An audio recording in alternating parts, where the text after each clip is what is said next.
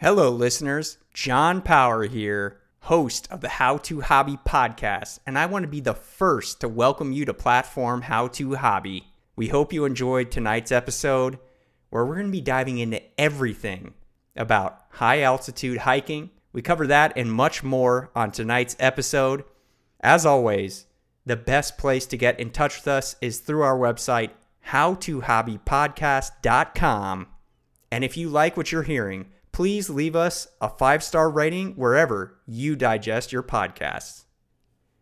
Hello and welcome to the How to Hobby Podcast. I'm your host, John Power, joined by my co host, the menace, Sean Bennett. And tonight we are here to bring you the best segment on the internet. We are going to be breaking down some amazing things we've been doing recently. We hope you had a great and safe Halloween. I actually was out in the mountains getting some high altitude climbing done with my sister. Sean was he was tackling the the world of Six Flags and we missed you guys. Sean, you missed the listeners? I did. I, I really did. Uh, coming off our episode with Taylor, which was really, really fun to do. And I'm glad we were able to do that. He was really cool to talk to. And I hope that the listeners out there really liked it. Uh, if you have any questions for him or any questions about that, please let us know. Reach out to us on on any of our social media platforms or Gmail. We're we're here for questions. Um, yeah, I'm I'm feeling good. I'm ready to be back. We took a little bit of a break to do some traveling. Uh, like you said, your high altitude me Six Flags. Um, I can't wait to to talk more about that in the future. But I'm just glad to be back here and back talking with you. I feel like it's been a year since we've talked.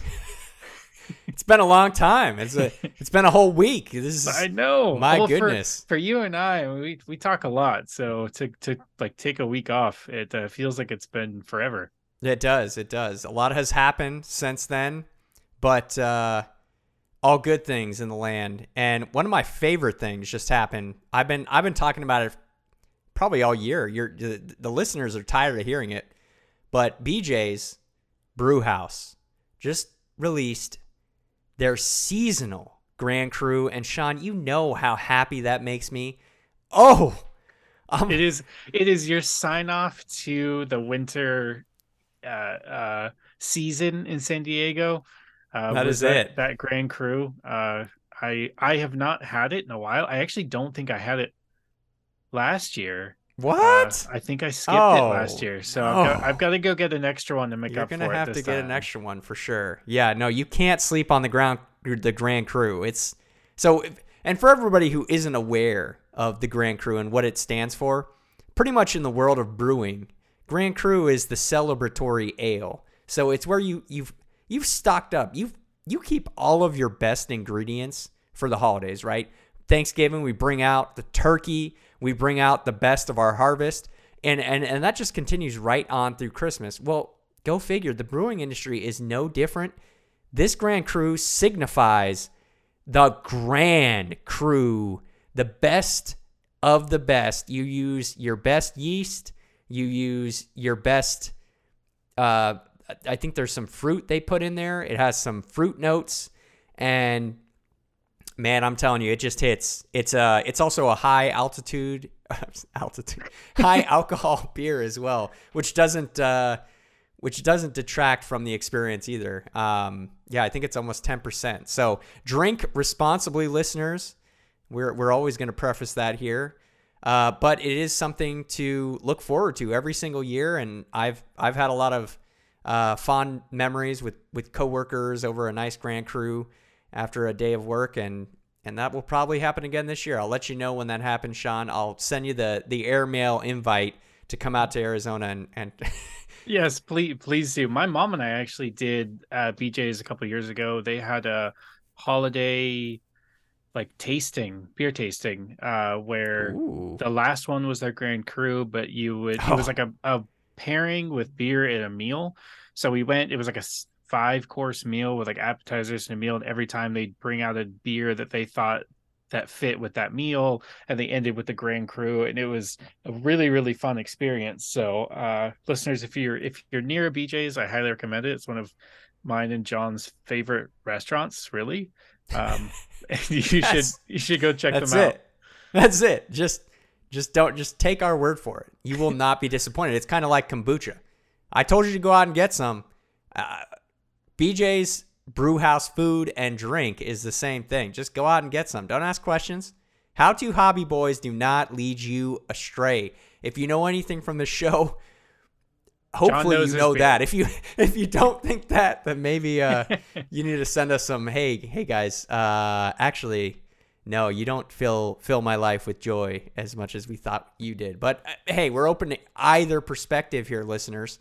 Um, so thanks for being here tonight. Thanks for listening. We are going to jump through a number of topics tonight. We're not just talking about beer. Sean is out there cultivating nature. He's he's a part of the Nature Collective. He's going to be talking through some of the things he's been doing with that group, continuing to get out there and do some local outreach. Uh, again, we have a Six Flags trip that he went on, and we're going to dive into just a little bit of it uh, and probably give you a future episode on some some things. We won't spoil any more than that. Uh, and then we're going to talk tonight specifically. The main event is going to be about the high altitude hiking, which uh, I have now done the Beast of the West, uh, Mount Whitney, 14,505 feet. Number four in the bag, Sean, this year. So uh, I can't believe I'm here. I can't believe I've done it four times. I mean, I can't I, believe it either. it's it's it's not. I I I don't know if I like that or don't like that. And so that's we'll get into more of that later in the episode. But Sean, how's this how's the uh the local out, outreach going in your life? It's actually one of the most fulfilling things I've done in a really long time. I've volunteered a little bit in the past with some different orgs, but this is a, a one that really aligns with my values a lot more than I have in the past. So they're a I've talked about them before, but for any listeners who who didn't hear that episode, uh, I've been volunteering with a group called Nature Collective. They're out in San Diego. They are the main conservancy group for the San Elijo Lagoon, which is a huge tourist attraction and the lagoon, an incredibly important lagoon for sea life and birds and wildlife of the San Diego Beach area and in the Solana Beach and Encinitas area.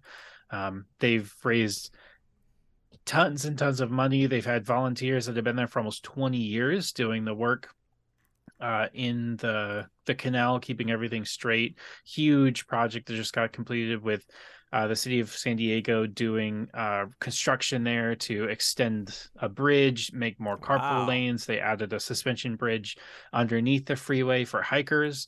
Uh, I've done that trail a few times, but I've done some different out community outreach events with them. And then John said I've actually been working on the nature side as well. I spread seed, I spread mulch on some areas to try and get more wildlife to oh. grow. Uh, I took clippings from local plants and we actually potted, God, I don't know, 150 different plants from cuttings from the area to try and grow more of the local plants to try and beat out some of the uh, invasive species that have been brought here have been growing. So I've just really, really been enjoying it. I'm, I'm taking uh, this week off because I'm going to be traveling out to Arkansas to stay with my grandparents for a week. Uh, but it's really fun. It's I volunteer on Wednesday mornings because I'm currently unemployed and I can. Uh, but it's been it's been really good and really like helping the environment feels good, but also just getting outside, meeting people. I've met wildlife biologists doing this. I've met a really cool woman who works for a pesticide company, and she's a, a wildlife biologist here that's for a company back in Chicago. Like I'm meeting really interesting people. So wow. I recommend if you're interested in the outdoors, any of the listeners, look for any local conservation groups in your area and just see if they do volunteering and, and volunteer there. I've been really enjoying it. That's awesome. And I know one of your big things here has been the activity challenge you've put on the yes. books for yourself. And I'm sure this nature collective, getting out in nature, always seems to help it, with the the activities. So how, how has that kind of been working together? It's been working really well. So yeah, I find when I you know when I finish volunteering, I I spent so long trying to make the land better that now I want to experience it. So I'll do hikes. Uh, I'm currently on day 20 in Strava, logged yesterday. Nice. Um, Um, again, I'm shooting for 200 by October 1st of next year. There's days where I don't record, but my goal is recorded Strava data so that I can track the hikes and the dog walks and stuff that I've done. So I'm trying to get better about it. I'm still trying to learn Strava and all its intricacies and um, reminder to actually hit start and stop when you're doing the, the trail. But I'm currently on day 20, so I'm I'm getting there. I still Great. have a lot of work to do, but I'm I'm doing good and I'm feeling good and it makes me excited to go out. One because I get to knock you know another day off the list, but also I'm getting to be outside and get active. That's great, man. Well, congratulations. Keep up the hard work. Let's let's keep pumping Sean up, listeners. You gotta gotta send him some love on the Strava. You can find us on our Stravas. I'm John Power and he's Sean Bennett. You'll find us there somewhere. you could you can find us, but I, I really like Strava. I know you use Strava Dude, for Strava. a while, but Oof. I started it a few years ago when I was trying to use my my Samsung watch, and it was such a pain in the butt. I could never get it to work. And then now I'm just doing it on my phone. I'm just like, I'm just recording on my phone. It's so much nicer. I've learned how to manually add data now. Like for Six Flags, I went and added all my hiking or all my walking data. It's a really nice app. We're not sponsored yet, but it's a really nice app that uh, I think. Yes, I, I like that. I like that. We definitely need to get a Strava sponsor. We will welcome a Strava sponsorship on the How To Hobby. Maybe we need to get a. If you, if you are listening and you're a part of the Strava family of owners, reach out to us. We want to talk to you. I want to figure out how you came up with it because it's an amazing app, amazing interface, and it's my favorite. So you have that, and uh, come on, we'll we'll we'll talk. So Sean, you went to Six Flags. Uh, you this is something that had been in the works for a while. Now, I yep. don't know how much you want to dive into tonight, but overall, a great time. I mean, uh, the, the crowds were up, the crowds were down. What was the overall consensus? It was really, really fun. Um, my mom and I are huge Six Flags. We're huge theme park fans. So, luckily, my mom is the only person in my immediate friends or family that also likes roller coasters that I can, nice. you know, go with. So I'm very lucky in that she loves them. She's sometimes, you know, even more daring than I am, which is hilarious because there's some rides she's like, "Yeah, let's do it." And I'm like, "Oh, I don't know." Oh. But uh, yeah, we we did a two day trip to Six Flags, rode nice. almost every ride they had. Um, almost, a, almost so every some ride. you didn't. Were those the yeah. lame ones, or was no, the one those, you? So both my mom and I love the big roller coasters. We hate anything that spins because we get motion sick really uh, fast. Oh, yeah. So any of the ones that spin, we always skip. But any of the ones like if if I can get dropped from the tallest point, that's my favorite ride. Like yeah. I love Drop of Doom. I love I love Drop of Doom. I love the Drop uh, a Doom is no joke. No, it's not. Twisted Colossus, which actually is a mile long roller coaster. It's a five minute coaster.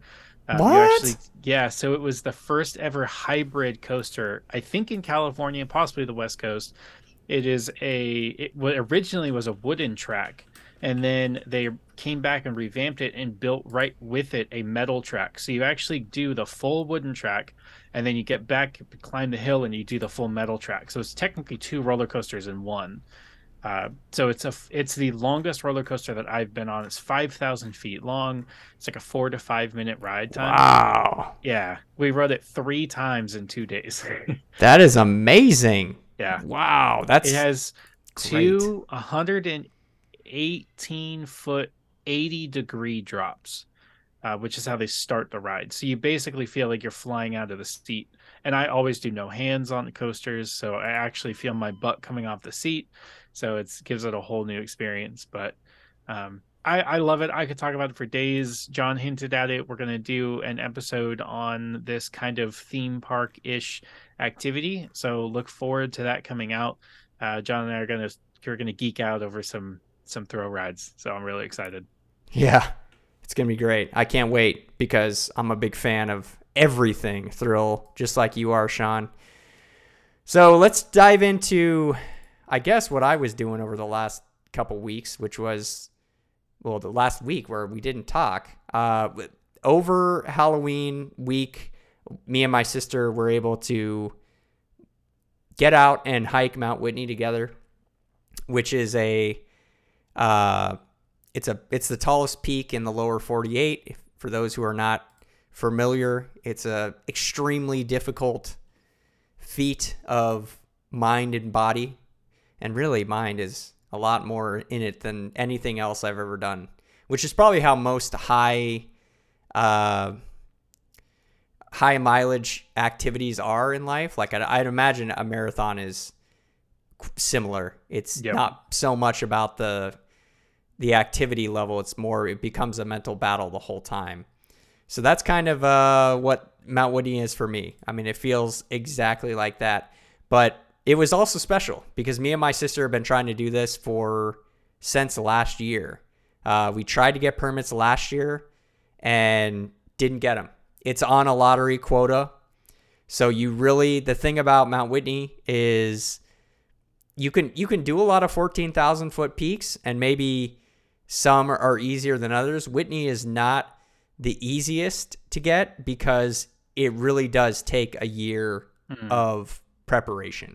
I mean, it's and you got to be on the dates because to get to do it well, you have to get up and, and hike. I or I recommend camping at the Lone Pine or the Mount Whitney portal, Mount Whitney campground, which is at nine thousand feet. Uh, that just sets yourself up from an acclimate acclimatate acclimatization standpoint. I don't even know that word. What is that? Uh, but it sets your body up so that you know kind of what you're getting into a little bit easier. Um, so yeah, getting all of that squared away pretty much takes from January. I think they open the it's the beginning of February when they actually open up the application and they'll take it and then you get notified in March if you have it and then from there you have to follow your dates along for what permit you get given to hmm. then pick a campsite. So it's a whole That sounds That- logistically like a lot of. You have to be committed to do this. Yeah, and that's and that's the thing. So for this one, you know, maybe tonight we're going to be talking about about high altitude hiking in general. So tips and tricks to kind of get yourself into that world. And so starting less than 14,000 feet is probably if you've never hiked over 10,000 feet, I would recommend starting lower than 10,000 feet and working yourself up because that's usually how any eh, program works for setting your mind and body up for getting to a point. And it's really interesting because we were talking to the guy in the Mount Whitney store after we, spoiler, had finished the hike. And he pretty much said, Yeah, it's weird. Most people that come up here, it's their first time ever hiking. Good lord. Yeah, and I just, you know, it kind of blew my mind because, you know, I know how much preparation and and I don't know. I think maybe you can still go up there and get a permit, like if people have not committed to the day. Mm-hmm. Like I think there's can there's definitely cancellations if it's cold or the weather's not necessarily that good. People will cancel, but I don't know if that means that's what they do. Like that's their play. But I couldn't imagine that if you're doing what I do, which is getting a permit, getting the lottery date, um, and then getting a campsite, that they would they I that they would not train right Yeah. because you have that. We've been prepping for a year. I mean, really, it's like we have known since March of this year that we had a date for the end of October, which was also kind of scary because that's the last weekend. Oh, Yeah, we we the season closes November 1st and we hiked on the 28th. So wow. See, just getting in by the the skin of your sk- teeth right by there. By the skin of your teeth. and I guess it was probably you you really taking a gamble because some people try to like all, all go in you know maybe end of the summer or beginning of fall. And I think so if you if you open your date range up, you can you can apply for like 25 dates. okay. And if you open it up wide enough, then you kind of end up getting, and nobody else has opened it up that wide, right? Then you would be the one. They'll just say, "Oh, we'll give this guy this one." So, anyway, that's that's what we're going to be talking about tonight. Um, we got a lot of good stuff to come from that, but we're going to go through everybody's favorite topic first, right, Sean? This is the world of how to hobby social media. We've got all sorts of goodies out there. The best place to find everything how to hobby is at our website, howtohobbypodcast.com, where we load it up with all the latest and greatest from Sean's crazy eats to John's crazy feats. It is a world of exploration to be had.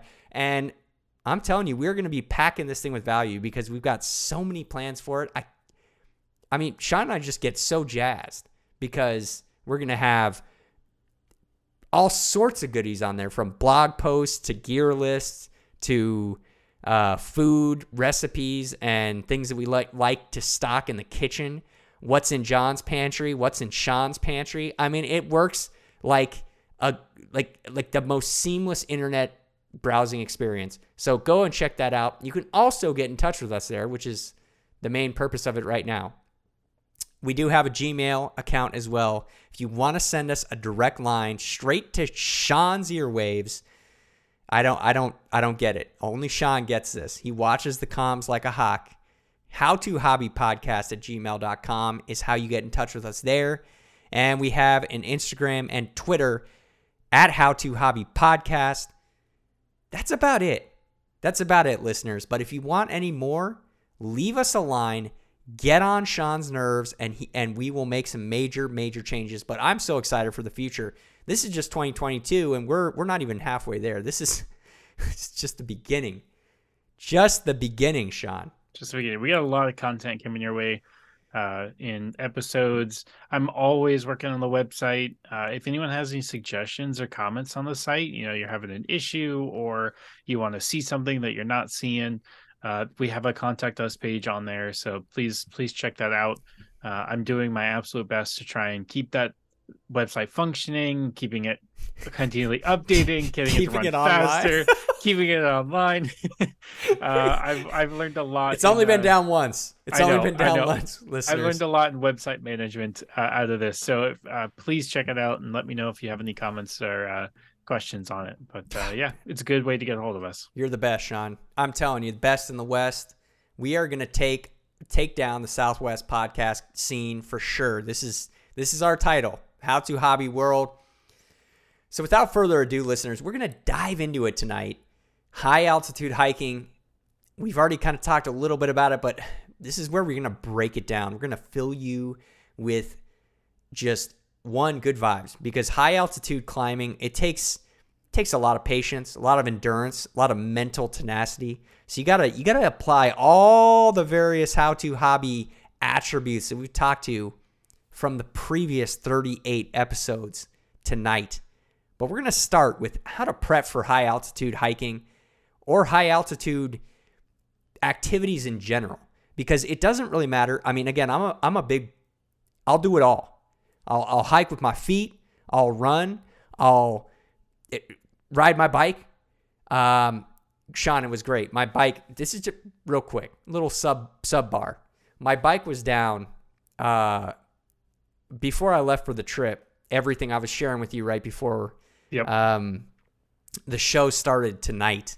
That every all of my toys decided to just die right before we left. So um, I was I was doing one last training ride on Sunday, the Sunday before we left. We were leaving that upcoming week, and I snapped my. I actually I torqued so hard on my crank arm, the pedal, so the, the arm portion, that it my bearing separated from my bottom bracket. So it Good literally like yeah, came out and then it was it was like going like you know it wasn't straight. So it wasn't it wasn't on act it wasn't Yeah. equilateral axis. It was off kilter. So it was going around one way and then coming off. It was like doing this like ser- serpentine motion when I was riding. I was like, that's not good. So I stopped at this bike shop and met met my hero. His name is Richard. Oh man, Bike Masters, I'm telling you, it is a great experience. Best one I've had ever. He fixed my bike. That well, actually, not my bike was still broken, but he he tried to he got me back on the road, which is what every good mechanic does. And then I he just fixed it for me. Got I got a new crank arm set uh, from Amazon. He said, "Buy first. I've never heard this before." He said, "Go online, get the part, and bring it back to me, and I'll put it together for you." What? I was like, what? this is new. This is new. So did that. And he texted me, I bring it in on Sunday night after I get back. from being gone. He gets back to me Monday morning and is like, "Hey John, your bike's ready." $33. I was like, "What?" All everything about this experience was magical. I've never not spent over a hundred dollars at a bike shop, Mhm. and I've never had somebody at a bike shop tell me, "Hey, go buy the part and then bring it in." Oh, and by the way, if you pay more than this, then they're pulling they're pulling you know money out of your pockets. Like he was giving me all the de- he's he's a mechanic. That's why Yep. he's a mechanic. He's not a salesman. Meet the mechanics, listeners. I'm telling you. So after that, sh- you think that's it. My bike breaks, but no. The day we're leaving, I'm riding. I'm driving home. I'm actually driving Sean because I couldn't ride my bike. It was out of commission, and my tire shreds on the way home. on the Oh highway, I literally God. on my exit, my tire. I, I felt a little. I felt a little disturbance in the force, and that you know you get that pull. I was like, Yep. oh no, and I got over to the side, and yeah, the- my tire was completely shredded, sidewall gone, and thank goodness the 04 Acura does it again with the donut, the spare donut in the back. Bro, I changed that out in 13 minutes flat. Got home, boom. No impact to the itinerary other than 13 minutes. I was like, see, that is why you keep an old car. But That's that's exactly right. Because most most new cars don't come with spares anymore. I think No. my car, mine's a 2019, and I actually have a full size spare in the trunk. So it's not even a donut; it's a full size. But I think that's one of the last model years of cars where they started. They kept the spare in there. Now you just you're just screwed. Call AAA. Call AAA. I mean, come on, man. It's. Re- I'm not getting again. Just another reason why I'm not getting rid of my car, even though I do need to get new tires. So everything broke, Sean. But I rode. I have two bikes. So when I didn't have the bike, I rode my mountain bike. hmm Two bikes, man. The two bike game. That was the whole point of this whole story. Hey guys, get two bikes because you can. All right, this is getting silly, Sean. Uh, that's enough about me and my two bikes. But the point is, any high altitude activity, listeners, getting back to the main event, you you can do it all using these basic principles. Okay, so that's what we're breaking down tonight. So get ready and get on board for another rip roaring attack from the How to Hobby Boys, straight to the ear holes.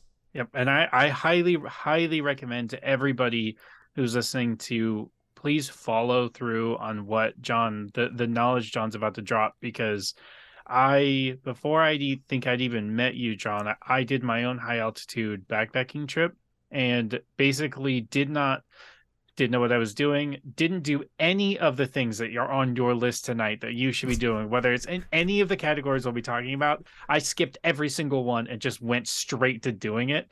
And it was one of the worst experiences high altitude I think I could have possibly had. So I have a feeling I'll throw some of those stories in there from bad, bad days. Uh, but for anyone who hasn't done altitude, please, please listen because coming from somebody who spent days and days in agony, please, please follow Really? this. Oh, man. God. I was popping ibuprofen like it was candy. It was so Oh bad. my It was God. so bad. One of the worst worst things I'd ever had happen to me on a hiking trip. Uh, we'll we'll get into that, but please listen to what the knowledge John's about to drop because it could save your life. Okay, well, th- thank you, Sean. With that, you are you are the best hype man in the game, I have to say. And hopefully, you do find this all all very knowledgeable and nice, listeners. So, first thing we're going to talk about, Sean, tonight is the prepping, the prep, the preparation for the game, because it's all about the big game at the end. But it takes a lot, as we've already kind of covered. Just talking about the the logistics at the beginning of this a lot of this stuff today people want to do. They Mhm. want to do the high altitude. They want to go to Mount Whitney and they want to tackle the thing. So you do have to put in some planning and some keep dates on your phone, keep reminders. I mean, you got you got to keep yourself on track. So that's the first thing I would say is really dial in the before you even start getting into what I'm going to cover next, look into the basics of the band of when you need to start looking into getting permits, if you need permits, and and getting that logistical itinerary idea floating through your mind, and then everything will fall out much easier. But moving on in the prepping stage, we're gonna set the stage tonight. We got prepping, we got the big game, doing the high altitude activity, and then we've got the active recovery stage. Three stages tonight. So we're going to start with the prepping stage again, dive into that itinerary, get the logistics moving through your head. But after that, you want to find a partner. And I rec- recommend finding a partner because I think for most people, uh, these things are very difficult. And and well, I can say that for myself. This is the most difficult thing I've done, and I was reminded once again what a beast this thing was as I was laughing hysterically on the way down at hour 12 um, of being on my feet. So it's very difficult. Doesn't matter your fitness level. You can ask anybody who's done this thing in the past. They're going to tell you it's a it's a butt kicker. So finding a good partner who's going to be motivate you along the way as you head into doing the feat is just going to be a lot more fun. And additionally, so me and my sister just had so much fun, Sean, on the way down because you're you you're at a loss for I'm going to put up the newest YouTube video. I've got all the clips, all the goodies from the activity, so I can't wait to put that up. We'll link that to the website once again. But yeah, there's some gems of things that happen at the end when you're talking about doing something for that long.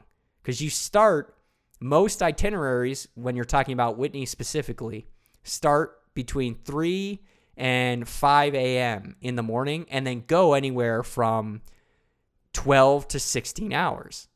And due to everybody's fitness level today, we're only getting slower. That's the other thing that I would say is they, you know, they say 12 to 16 some like back in the day, I think people were much more into hiking as like mm-hmm. a daily activity, don't you think? I mean, yep, I, most definitely. I, I think there was there's kind of been a huge generation shift. I think it's getting more popular again, hiking as a, as a whole. But this level of hiking, I don't think in the last ten years has been as sought after. And, oh, and I hundred percent agree. It's it it was it, i think it has to do with our uh, moving a lot of people moving to the cities focusing more on technology getting you know nine, regular nine silicon to five valley. Silicon valley you didn't have access to the same hiking trails and also just the generational interest in being outdoors shifted you know in the last 10 to 15 years. So i know a lot of people are now getting into it because of you know the shutdowns and now wanting to mm-hmm. get outside and be more active but it's definitely nowhere near what it was even 15 20 years ago in terms of people's fitness levels and interest in hiking and being outside. Yeah. Well and it's it's i i, I don't know if it's good or bad. One thing i did hear from the guy at we were talking to the doug at the mount whitney store and he's the owner of that of the the store there and he said he sees a lot more young women hiking these days, which I thought was cool. And on our way down, we did see a number of packs of young women coming hmm. up together, which was which was great. Again, I think finding a partner, finding a group, like these are fun things to do, listeners. And and it's a lot better if you do it with people. And that's so again, if you're like me, I have done it solo because I wanted to. I wanted to really see what I could do myself. And I still have aspirations to do another crazy feat, and that'll be next year's goal. Uh, so we'll talk more about that at a later date. But for this one, doing it with my sister, so sweet. Um, and I think these are moments if you choose the right person. And again, that's the key choosing the right person who's going to push you and motivate you and be able to uh, be at a similar fitness level as you. That's that's the thing. And or if not better. You don't you definitely don't want them to be worse than you because that that kind of it it's just tough. Like you want to be on equal footing when you're doing something like this and and that way you have a you set yourself up for more success in the end. Um that if we're talking about Whitney specifically, you can do it in two flavors. You can do the one day or you can do the multi day hike. I've always done one day ascents because I just like getting it over with. Mm-hmm. But it does mean more pain up front. So, but I also don't have to pack out two days of human feces. So there's there's that as well. One day is enough, Sean and listeners. Trust me. Tr- tr- Trust. Trust me, one day is enough. Trust me. Especially when you're doing it fast because the body doesn't shut down. Um, nutrition. That's a perfect segue right into nutrition. You got to start planning this stuff out. So, high altitude is different than most other activities. And we've talked about nutrition a number of times on this podcast, but high altitude and long duration activities are going to be so different because your body goes through a different state and and you have to be ready for these different levels and these different feelings like when you're on your feet for 13 hours at some point you're not you're going to feel like not eating or you're going to feel like your body's going to start doing some weird stuff. And mm-hmm. and I can't tell you and Sean can't tell you what's going to happen in that 13 hours because everybody's going to react differently. And that's the important thing to take away here is you just got to be as prepared as possible from a nutritional standpoint. So I like to have a wide array of again, not nothing too heavy. Like I'm not packing full-blown meals or anything, but a lot of different bar options. I like to pack things that I would like to eat that sound good on like my worst day. Like bring those things that you want or crave when you're just having a terrible day because that is really what you're going to feel like doing some of this stuff. yep that you need those morale boosters like there's there's there's a level of you know you want to bring healthy food and you want to have all of the calories the protein and everything the carbs that you're going to need for the strenuous activity but at the same time there is something that goes so far when it's like one of those comfort foods. Like for me i know it's bad for me but throwing a little piece of candy in my pack for when you hit that moment where you're just like i i don't want to be doing this anymore. I'm hurting. I just want to go home. Like i'm because and everyone does hit that at some point. You you hit that point. You pop a little candy in boom. It's like the greatest pick me up for me. And you know i've heard a lot of other people that sometimes do like if they're going to be doing overnight they're worried it might get cold they'll just throw a little hot chocolate packet in because you know that could be the savior of your morale your mood. There's so many things so many ways you can do it but keeping the nutrition is key because like you said your body's going to do weird things. You're going to get really mm-hmm. hungry one hour then all of a sudden you're not hungry at all for another couple of hours and you know you need to be eating but you don't really want to. It gets super weird in those situations so forcing yourself to have the nutrition and to take the correct breaks to eat are are very crucial. Yeah, and that's that's huge. So again, and that kind of all we'll talk more about the itinerary later when on doing it, but you definitely want to be um yeah, setting your setting that time aside for your body to to take that stuff in. So as far as just a little bit more on nutrition before we move on, again, I like to have uh meal bars are good because they they pack a lot in uh, when you're feeling like you don't want to eat. Uh, I I really like Lara bars, RX bars, um, nuts, trail mix. Of course, is always can be can be good and can be bad, um, depending on your mood in the moment. An hour eleven point five. Uh, definitely Shot Bloks, which are like the little gummy blocks, gummy gummy worms, gummy bears. Um, and then goos as well. The energy goos can be good because it's just a shot of pretty much sugar. Mm. And and the thing that I've noticed, this is just from this is my experience here. The thing that I've noticed is the more you eat, yeah, it it's really interesting. It sounds bad. Like it gives you that hour of necessary kind of better feeling, but then you potentially pay for it with an hour of oh, back to pain. And so it's, I just noticed it more this time than ever before because I think, I don't know, each time you're you're thinking about different things, you're maybe looking at the data differently. Like I'm looking at how I'm performing. One thing I will say about this time that was interesting, uh, when when I was at the very top, um, around 13, almost 14,000 feet. I, I wore my fitness tracker this time and I looked down and saw my heart rate, and my heart rate was only at 99. Wow. And I couldn't explain, like, and I really was not out of breath. I mean, I was taking even, I mean, we were probably going like a two mile per hour pace, hmm but I just, it wasn't, it was much calmer than ever before. And I don't know what I, and you know what I think it is, Sean? This is going to dovetail nicely into our next point in the prepping, but it's the get high. No, not that high, listeners. Get altitude acclimat- acclimatization in prior. Um, now living in Phoenix, I'm at almost 3,000 feet. So just naturally. And I think that actually had a bigger role in my fitness level than I was anticipating. Because that's the only thing that I could explain why I wasn't, you know, redlined or, or peaked out at, at that high of an altitude. Also, Yeah. maybe because I've done it before, I don't know. But it was interesting to me to, to look at that data and and see that. I Well, it know. makes it makes sense because the the acclimatization of high altitude things. I mean, I've I watched a documentary on people who were doing um, you know crazy high altitudes, like some of the highest altitudes out there, and you know they'll get to base camp and they'll camp for you know a week to try and allow their bodies to acclimate to that.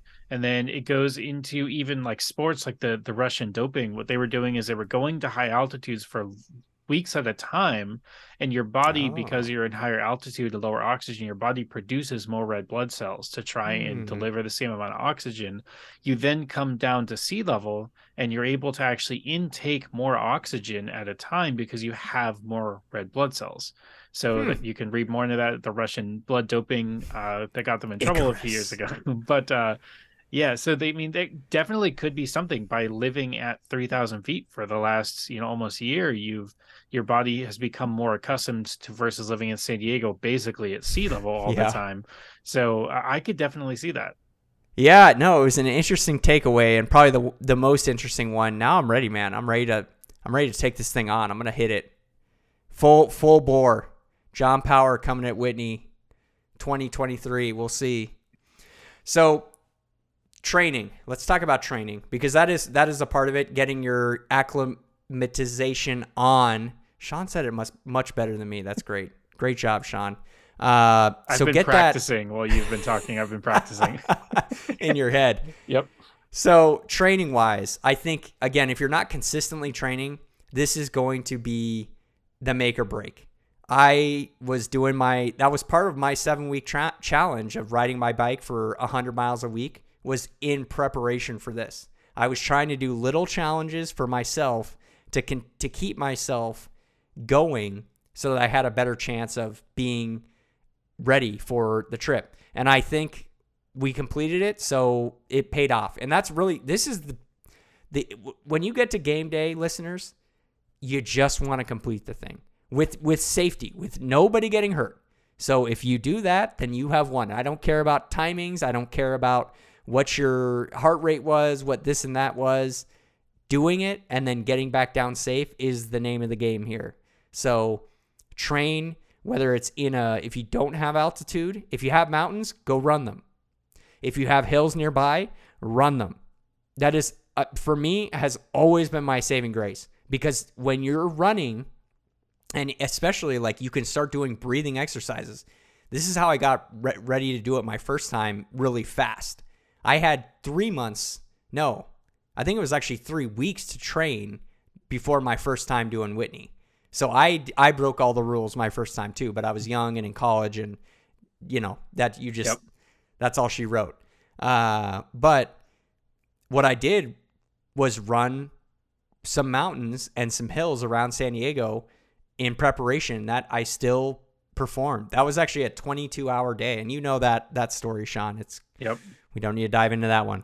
um, so the other big one, prepping. Once you get your training routine down, there's plenty of websites. We'll link one below in the show notes. Call it's by the hiking guy. He talks about hiking Mount Whitney and he gives a training regimen. Just do activities. Do activities in preparation. Train your legs. do riding, do cycling, do running, and I am a huge fan of jump rope these days. So if you can do that, get yourself going, get your form on. Now, this is a big one, Sean hydration. I, the day before, like on route, I drink, I think me and my sister drank a, a gallon a piece, if not more. Wow. So, and I think it really sets yourself up because the last thing you want to be thinking about is AMS symptoms related to hydration.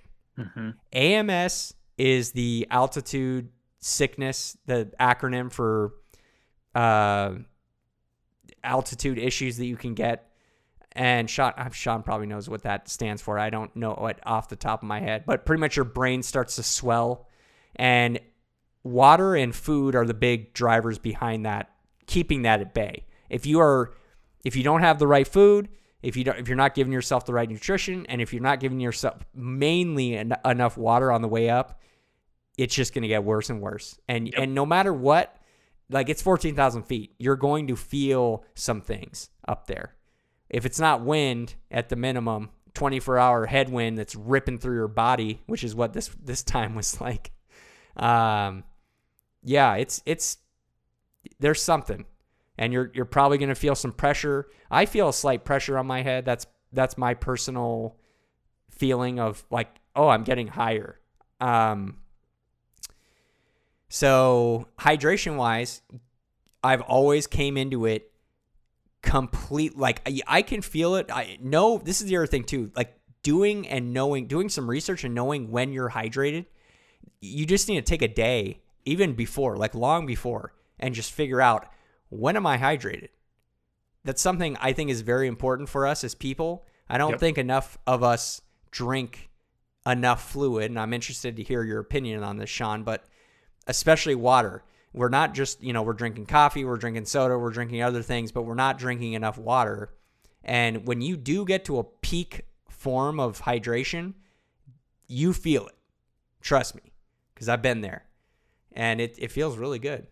It And- it really does though, because um, I've read a lot of studies that you can do more to boost your mood with a glass of water than you can with uh, candy or coffee or or Grand Cru.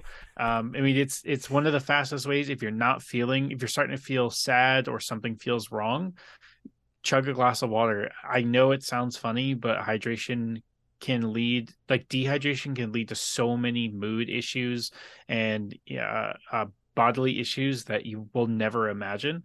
Um, I have tried various things in the past. I've tried doing the gallon of water a day. That was too much for me. Uh, it was just too much for my body. It was I was basically just in the bathroom all day long. It wasn't enjoyable. Oh. Um, but I do find that the more water I drink, it also changes depending on what my you know activity levels are like, things like that. Um, but yeah, it's super super critical to stay hydrated. I know when I did my trip, I did we peaked at twelve, just over twelve thousand feet, and we spent a night sleeping. We spent the, so the trail started at eight thousand. We spent the night sleeping at ten, a night at eleven, a night at twelve, and then back to a night at ten and then back out to the car. And I had some of the worst altitude sickness I had ever experienced in my life at that point. Um, I was just excruciating headaches, um, migraines. Like I, I mean, I was waking up crying. My head, I thought my head was going to explode. I was nauseous. Um, I was downing ibuprofen, trying to make it go away. Uh, it was it was a pretty bad experience. So I, I looking back, I know for a fact I was not drinking enough water.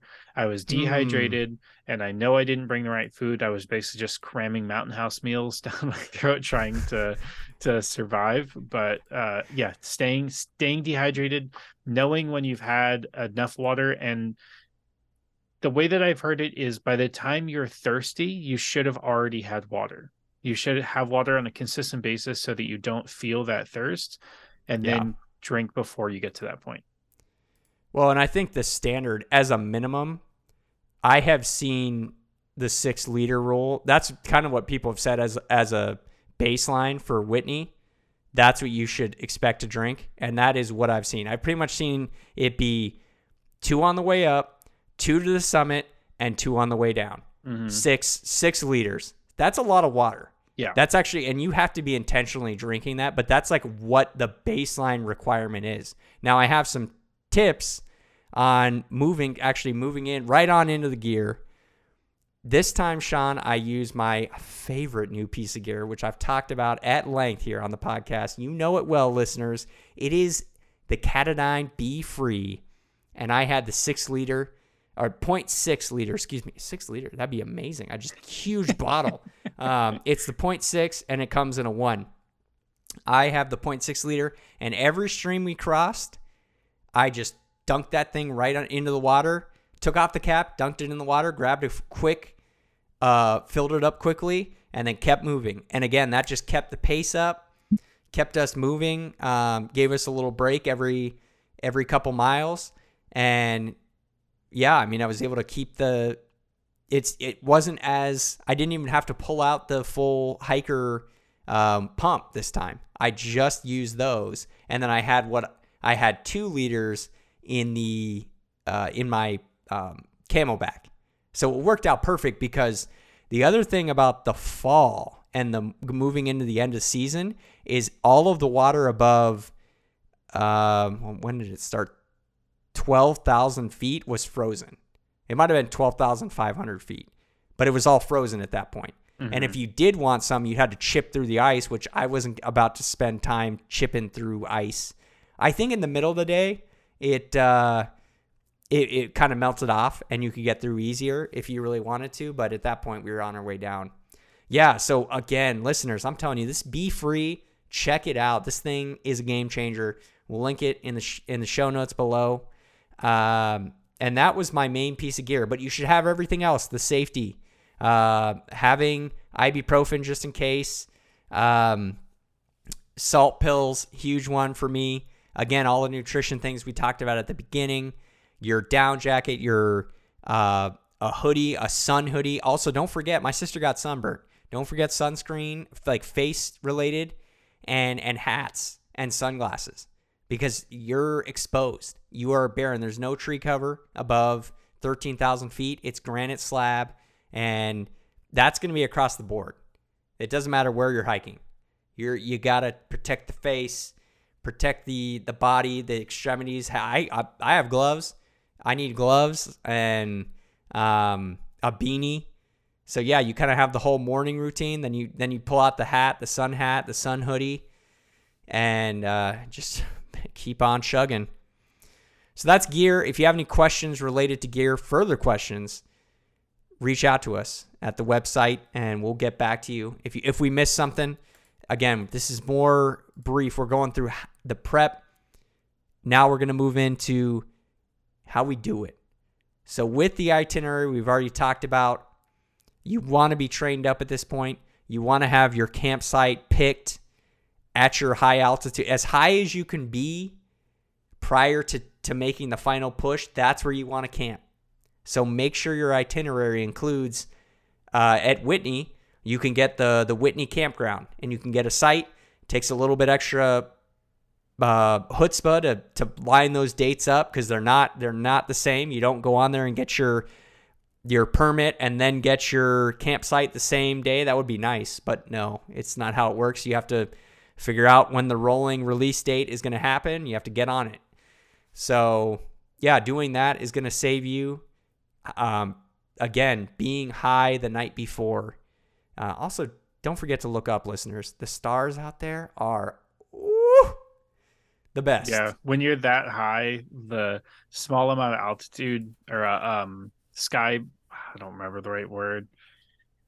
In the- Skybox. skybox the distance between you and the outer atmosphere is so Oh, much yeah. smaller uh and the sky just lights up because the it's so much darker up there you're closer generally there was no sky or cloud cover for me up in bishop uh when i did 12000 feet but it, it's just some of the most beautiful night sky i've ever seen in my life other than when i would go out to the desert to see the like shooting stars and stuff i mean it Oh. is gorgeous So good. So good. Yeah, I, I I mean, don't forget to look up listeners. That's that's that's not even on the the list, but just it's important. Always. All right, looking into weather. I'm a big fan of what is the website here, Sean? Mountainweather.com, I believe is what it is. Mountainforecast.com. We'll link this in the show notes. Greatest website I've found with regards to finding your your mountain weather. They should have just called it mountain weather, but instead they called it mountainforecast.com. Check it out again. Uh, let's see what's happening. Mount Whitney weather, zero to three days. Heavy fall of snow, heaviest during Tuesday afternoon. So again, look at this. I, I it's just crazy because now it is clearly winter. It is at the top one degree this week, which is unbelievable. So it, we uh, we just narrowly snuck in there. That's the other thing that's crazy. They're expecting 13.8 inches of snow this evening. Anyway, just that's just skated by. That, that's the data that we're talking about here, listeners. All right, again, acclimatization. It's very important. So, as many times as you can, stopping along the way. All right, we need to we need to give our bodies a chance to catch up. If you're feeling out of breath, if you're it's all about the feeling as you're going up. So this is game day. We're here. We know when we're getting up. We're up. Okay. That's difficult. My sister actually it was tough for her. Because the thing is you're waking up at 3 a.m.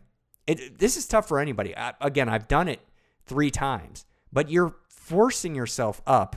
You've probably slept maybe 3 hours if that because you just don't, right? You never do before game day. Mm-hmm. You got the nerves, everything's freaking you out.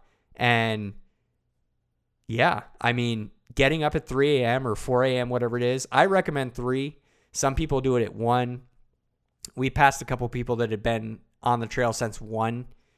I, I think that's a little too early, personally. I think you should give yourself more rest prior and then maybe go between three and five and go for it. But the thing is, you don't want to be on the summit of Whitney or these high altitudes past noon or or like 12 30 1 o'clock because of lightning storm risk mm. in the afternoon lightning storms can roll up to these high peaks and that's across the board i mean you can watch any high altitude related documentary i mean they they always try to summit early and that you have your window and you don't mess with it and you come back down.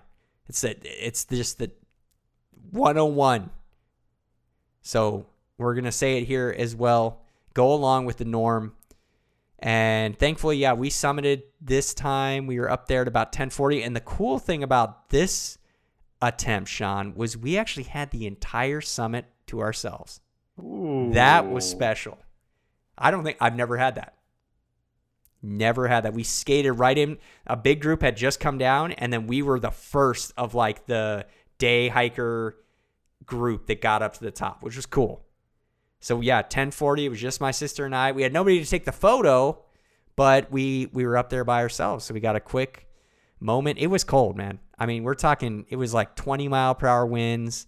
Well, I just looked. If you look at mountain forecast the high today at the peak was one degree, feels like negative 27 with the wind chill. So it's no joke. Yeah, no, it's uh it's serious stuff. I mean, this is this is and that's the thing is I think to what that guy Doug said, most people come up and it's their first time hiking. Like they have no idea what they're getting into when you know again because it looks great. You come up to nine thousand feet and you're like, oh, it's kind of temperate. This feels good. And then you get up there and it's a whole, it's a different climate entirely. Go figure. But it, but right, if you're just going along and in the motions, you're not really having that same understanding. I don't think. So yeah, uh, definitely dive in, listeners, and and and get ready for something that's going to be pretty severe. Look at the weather. Um. So yeah, taking the break. Sean already mentioned throughout as you're coming up to altitude. You know, there are certain, like if you're feeling super out of breath and super winded and fatigued as you're going through the day, you're just take a break. Take a break, five to 10 minutes. Don't stop for too long. You don't want to shut the engine off. And this is like, I've had so many people where it's like they end up stopping and they just, you don't make headway. You have to continue to put the the pedal down. And that's just, unfortunately, that's it. There's no secret here. It's just, okay, keep going. Keep the, keep the feet moving. And, and, and because it, even when you get to the top, you still have 11 miles to come back down. And that sucks. I, I'm not going to lie. Nothing ever, the, the last couple miles on Whitney are like nothing else. they are terrible, but they can be fun if you have the right partner. You gotta be laughing silly on the way down. Yeah, I can't. I can't imagine hiking all of that way to the top to only. I mean, how long did you spend at the peak? Uh, it was probably like 15 minutes. Yeah, I can't imagine hiking all the way up there, spending 15 minutes, and then having having to know you have to hike all the way back down. Like that. That sounds like the toughest mind portion of the hike to me is getting to the top and then realizing you have to do it all over again just going down yeah, it's they every person that's done it will probably tell you the same thing of, of experience. Like everybody who's done it and and I think is a hiker, it that's the thing that I think most people forget is you get up there, you have this huge and we experience it again this time. You have a huge dump of adrenaline because you finally you you're there. Mm-hmm. And then it's like, oh, and you just got to go back down. And dude, it's you're you're already in pain. That that's the thing. Like I'm in shape. I am definitely in shape, and my knees were. I'm getting a little older. My knees were hurting on the way down. Note, and again, I talked to my parents. I think most. I don't know if you can get through this one without some pain. Mm-hmm. That's the thing. That again, it just you can't really get around it. So again, eating like you give yourself those boosts. Eating the the energy, giving yourself a lot of sugars on the way down is good, but you honestly you don't feel like it either. It's just I don't want to talk about the way down. You're like I just I just want to get back to camp. I just, want, to get, want to get back. Let's talk about recovery, listeners. This is what we're going to finish up with tonight. The recovery is amazing because all you do is eat and rest. Don't get into a car and drive home that night. That's what I did my first time, and I'll tell you, it's it's mm. the, not safe. Don't operate machinery. It's kind of like coming back from space. Uh, I don't know if you heard about this story, Sean. Uh, uh one of the astronauts came back. This is before NASA had like in depth. Um, now that there's like a NASA process for everything, of course, including what you do when you come down from space. Mm-hmm. But this mm-hmm. was one of the first ones uh, an astronaut came down. They didn't have any protocols set up yet. So he got into his car to go home and crashed, actually hit um, a, a fellow NASA employee on his way out of the parking lot because he couldn't operate the machinery. Like his, I mean, you know, your bone density changes. There's so many things that change coming from space. And, and yeah, he, it, people are not safe, listeners. You're gonna hit if you you could hit somebody. Just let's let's avoid that. So definitely get the get the second night at the campground. Enjoy a nice fire. Eat the burger at the Mount Whitney Portal um, store. It's huge. And hey, they hooked a, they hooked me and my sister up with like a plate of fries. It was like it was unreal. He's like, I think I'll hook you up. And he came out like he, you know how there's the basket. Mm-hmm. Yeah, he just dumped the entire basket on our plate. I'm not joking. Talk I, about a morale boost right there at the end of the end of a long day. And this is the other good thing, listeners. You're still hungry. Even after that, you're still hungry. So just keep eating. You won't you will not that's the thing is you cannot eat enough to offset what you burned on this hike. So if there's any if you if there's any pro to doing it, hey, that's one, right? so yeah, rest, um, and then active recovery, getting, um, doing a bike ride if you can, like a low intensity walks after the next day. I mean, you know, getting the blood flowing because you're going to have a lot of lactic acid buildup. So, you know, getting uh, great breakfast the next morning, of course, continue to eat. Like you're hungry, Sean, for uh, at least a day and a half after you do this thing. Like you just, you can just eat and keep eating and it's great. It's a, it's a good time. So any questions about the whole process, what we covered?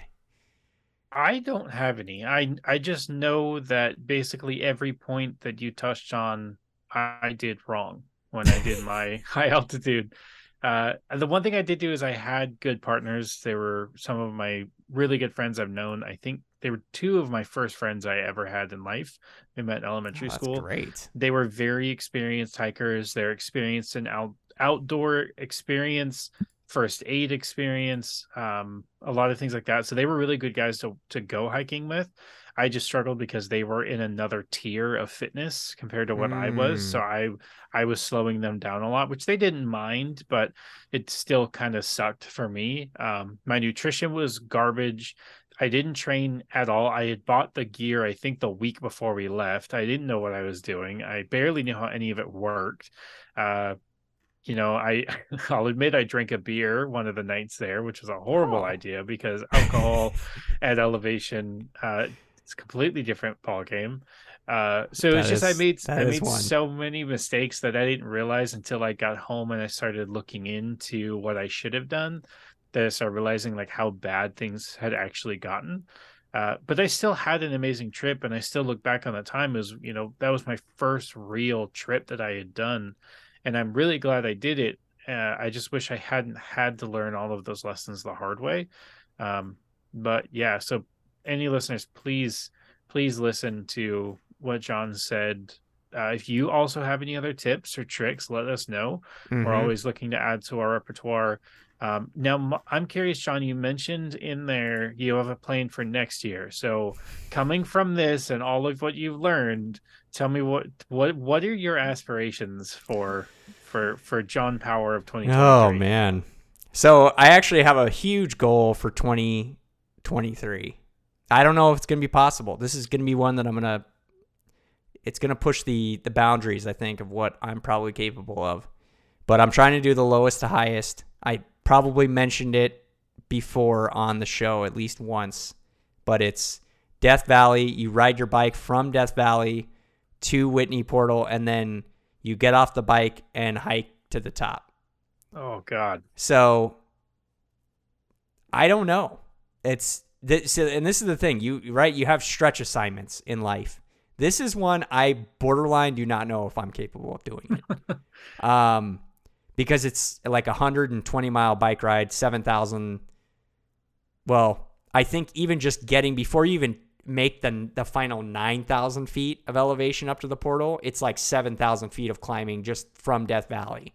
Good so it's it's like no joke from an altitude standpoint of like just even on the bike and then imagining doing the full Whitney again and it's this is the thing it stops when you get to the top so like that's it you just you go and you get to the top and then eh, however long it takes you to get down you're dying you're, you're probably dead you're probably almost dead but I don't know. There's something about it, man. I, I it's on the radar. I'm gonna have to train. Like I'm gonna have to go out prior to even doing it like that day.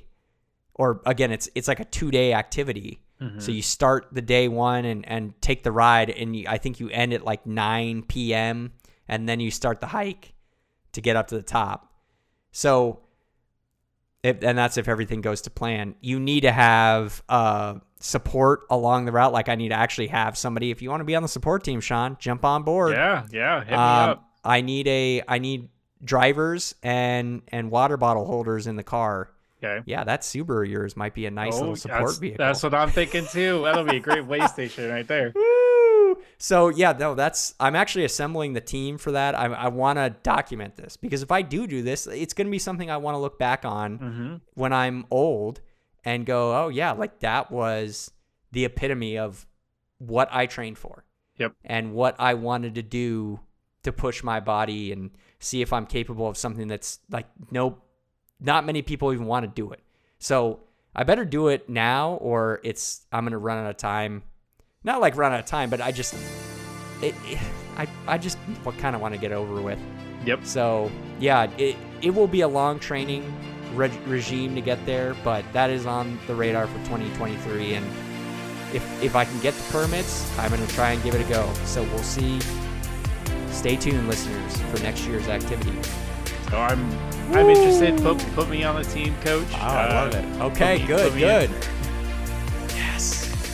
Well, thank you so much, Sean. As always, listeners, we hope you enjoyed tonight's content. We thank you for listening. Uh, keep your dial tuned to the How to Hobby station.